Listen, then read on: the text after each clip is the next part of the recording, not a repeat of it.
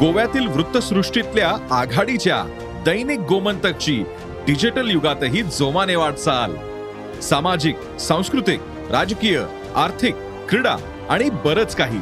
या सर्वच क्षेत्रातल्या महत्त्वाच्या घडामोडी थेट तुमच्यापर्यंत. केवळ अपडेट्सच नव्हे तर up to date Dainik Gomantak dot com या वेबसाईटला भेट द्या किंवा दैनिक गोमंतक ऍप डाउनलोड करा.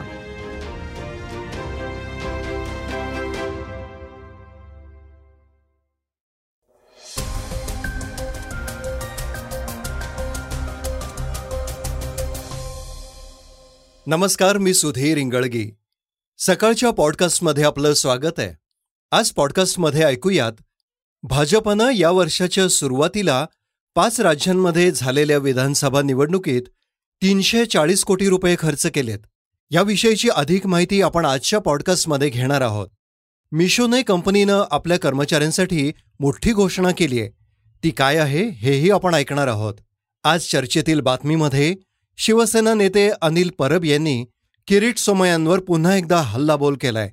ते काय म्हणालेत हेही जाणून घेणार आहोत. चला तर मग सुरुवात करूया आजच्या पॉडकास्टला इराणच्या एका महत्त्वाच्या बातमीनं. महसा अमिनी यांच्या मृत्यूनंतर इराण आता आगीत होरपळताना दिसतोय. इराणमध्ये हिजाबविरोधीत निदर्शनांना आता हिंसक वळण लागलंय. हिजाब जाळण्यासाठी पेटवलेली आग इराणमधील अनेक शहरांपर्यंत पसरण्याची शक्यता आहे हिजाबच्या विरोधात निषेध आणि आक्रमकता जास्त प्रमाणात दिसून येते काही दिवसांपूर्वी स्त्रिया हिजाब जाळत होत्या आणि आता लोक गोंधळ करून सरकारी मालमत्ता जाळण्याच्या प्रयत्नात आहेत. इराणमधील अनेक शहरांमध्ये वाढता हिंसाचार पाहता लोकांनी अफवा टाळून हिंसक होऊ नये यासाठी इंटरनेट सेवा बंद करावी लागली आहे इराणमध्ये कमी अधिक प्रमाणात निदर्शनं होत आहेत. एके ठिकाणी आंदोलक बाहेर आले मोठ्या प्रमाणावर त्यांची गर्दी झाल्यानं आंदोलकांनी सुरक्षा रक्षकांना खूप मारहाण केली आहे. त्यामध्ये दिवानदरीसह शहरात पाच जणांचा मृत्यू झालाय. इराणच्या कुर्दिश प्रदेशाचा हा भाग आहे जिथं हिजाबच्या विरोधात सर्वाधिक निदर्शनं झाली आहेत. इराणमध्ये अनेक आंदोलकांना अटक केल्याचं दिसून आलंय. इराणचे राष्ट्राध्यक्ष इब्राहिम रायसी यांनी ही महसा अमिनी यांच्या कुटुंबियाप्रती शोक व्यक्त केलाय. त्यांच्या मृत्यूची चौकशी करण्याचं आश्वासन दिलंय. हिजाब न घातल्यानं पोलिसांनी कुटुंबासह तेहरानला भेट देण्यासाठी आलेल्या मेहसा अमिनीला ताब्यात घेतलं होतं. त्यानंतर तिचा मृत्यू झाला. दुसरीकडे इराणचे पोलीस मारहाणीमुळे मृत्यू झाल्याचा आरोप फेटाळत आहेत. मेहसा अमिनी यांचा मृत्यू हृदयविकाराच्या झटक्यानं झाल्याचा दावा पोलिसांनी केलाय. अमेरिकेतील जनता इराणच्या त्या धाडसी महिलेच्या पाठीशी उभी आहे. यापूर्वी भारतातूनही इराणी महिलांच्या समर्थनात आवाज उठवण्यात आला होता. कोणत्या राष्ट्रीय पक्षानं निवडणुकीत किती खर्च केला याविषयी माहिती देणारी बातमी आता आपण जाणून घेणार आहोत. भाजपनं या वर्षाच्या सुरुवातीला पाच राज्यांमध्ये झालेल्या विधानसभा निवडणुकीत तीनशे चाळीस कोटी रुपये खर्च केलेत. भाजपनं सर्वाधिक खर्च युपीमध्ये झालेल्या निवडणुकीत केलाय. तर काँग्रेसनं याच राज्यांमध्ये प्रचारावर एकशे चौऱ्याण्णव कोटी रुपयाहून अधिक खर्च केलाय.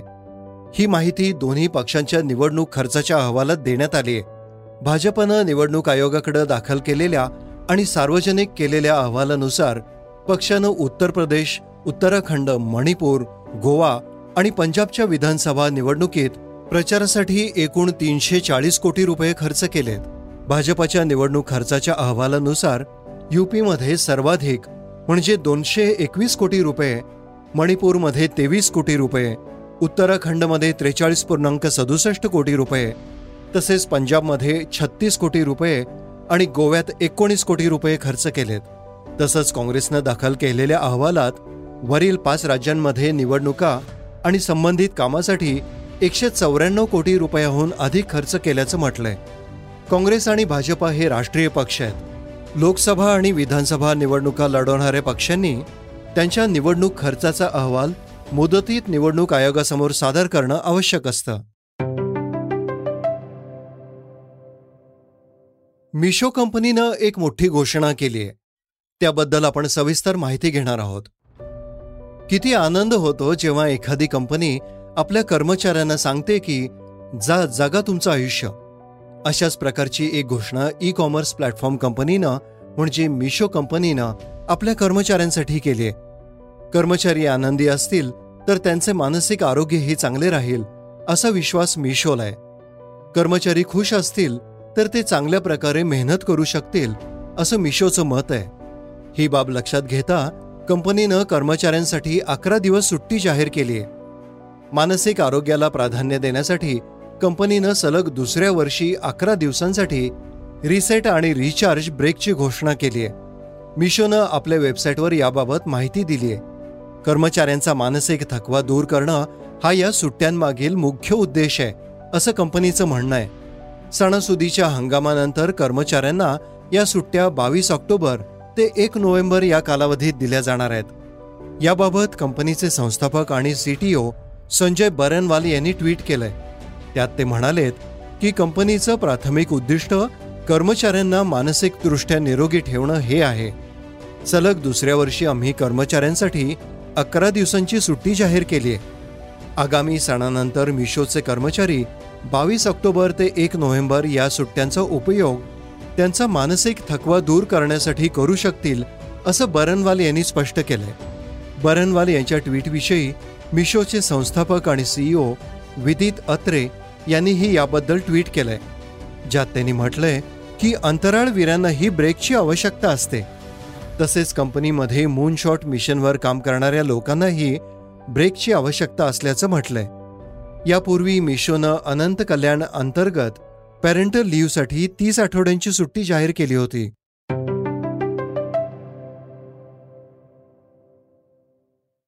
श्रोते हो आता आपण ऐकणार आहोत आजच्या वेगवान घडामोडी. काँग्रेसच्या अध्यक्षपदासाठीची निवडणूक आता चर्चेत आली आहे. त्यात राजस्थानचे मुख्यमंत्री अशोक गेहलोत अर्ज भरणार आहेत. अध्यक्षपदाच्या निवडीसाठी अधिसूचना जाहीर करण्यात आली आहे. या अध्यक्षपदासाठी गेहलोत विरुद्ध शशी थरूर अशी लढत होण्याची शक्यता आहे. चोवीस सप्टेंबर ते तीस सप्टेंबर या कालावधीत उमेदवारी अर्ज दाखल करता येणार आहेत. अध्यक्षपदाच्या शर्यतीत आता गांधी घराण्यातील कोणीही सहभागी होणार नाही याच्यावर शिक्कामोर्तब झालेलं आहे. शिवसेना खासदार प्रियंका चतुर्वेदी यांच्या मागणीला राज्यसभा सचिवालयानं मान्यता दिली आहे. त्यामुळं राज्यसभेच्या कामकाजादरम्यान कानावर पडणारा नो सर हा शब्द येथून पुढे ऐकू येणार नाहीये. चतुर्वेदी यांच्या मागणीनंतर राज्यसभा सचिवालयानं या शब्दाच्या वापरावर बंदी घालण्याचा ऐतिहासिक निर्णय घेतलाय.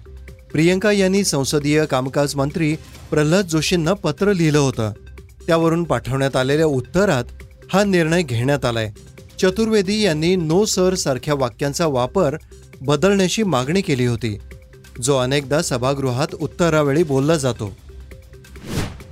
बॉलिवूडची प्रसिद्ध अभिनेत्री शिल्पा शेट्टीचा पती राज कुंद्रा बिग बॉसमध्ये सहभागी होणार असल्याचं बोललं जात आहे राज कुंद्रा पॉर्नोग्राफी केसमध्ये अडकला होता.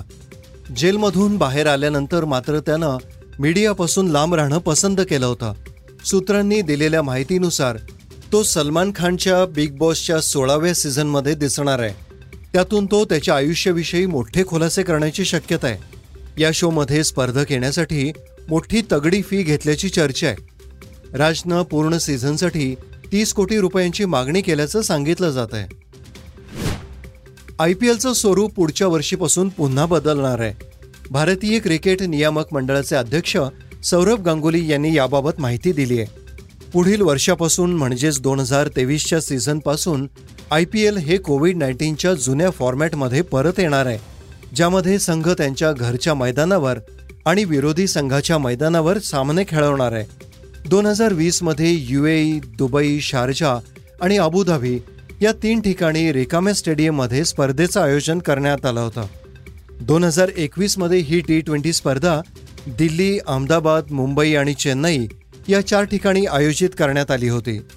यंदाचा सीझन हा घरच्या मैदानावर होणार असल्याचं सांगण्यात आलंय. श्रोते हो आता आपण ऐकणार आहोत चर्चेतील बातमी. शिवसेना नेते अनिल परब यांच्या दापोलीमधील कथित वादग्रस्त रिसॉर्टबद्दल खुद्द परब यांनी नव्यानं भाष्य केलंय जे चर्चेत आलंय. सोमय्या सातत्यानं माझी आणि उद्धव ठाकरेंची बदनामी करण्याचा प्रयत्न करतायत. या आरोपांमुळं सोमय्यांना या प्रकरणी माफी मागावी लागेल किंवा कारवाईला सामोरं जावं लागेल असा इशाराही त्यांनी दिलाय. अनिल परब म्हणाले असं आहे दापोलीच्या रिसॉर्टच्या बाबतीमध्ये मी वारंवार सांगितलेलं आहे. या रिसॉर्टशी माझा काही संबंध नाही. त्या बाबतीतले सगळे पुरावे सगळ्या गोष्टी ईडीकडून त्याची चौकशी झाली स्थानिक प्राधिकरणाकडनं चौकशी झाली आणि ह्या सगळ्या चौकशीनंतर देखील हे सत्य आहे.